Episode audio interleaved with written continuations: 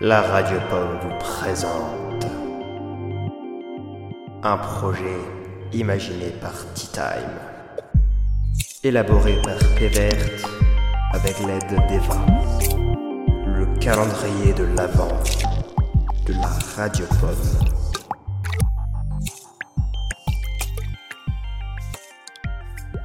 Bonjour amis auditeurs Aujourd'hui, une fiction radiophonique spéciale parlant d'autisme. On va parler de Plume, fable duveteuse pour interprète étrange. C'est à la base une pièce de théâtre écrite par Alistair Oudayer, lui-même autiste, qui a écrit cette pièce en 2018 pour clore ses études. Il a décidé ensuite d'en faire un livre audio qui est payant, mais la bande-annonce, qui est le premier chapitre, est disponible sur YouTube.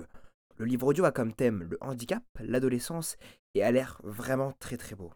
Dans la description, il y a le lien direct pour la bande-annonce, le lien pour acheter le livre audio et la chaîne YouTube d'Alistair qui explique plusieurs choses assez intéressantes sur l'autisme.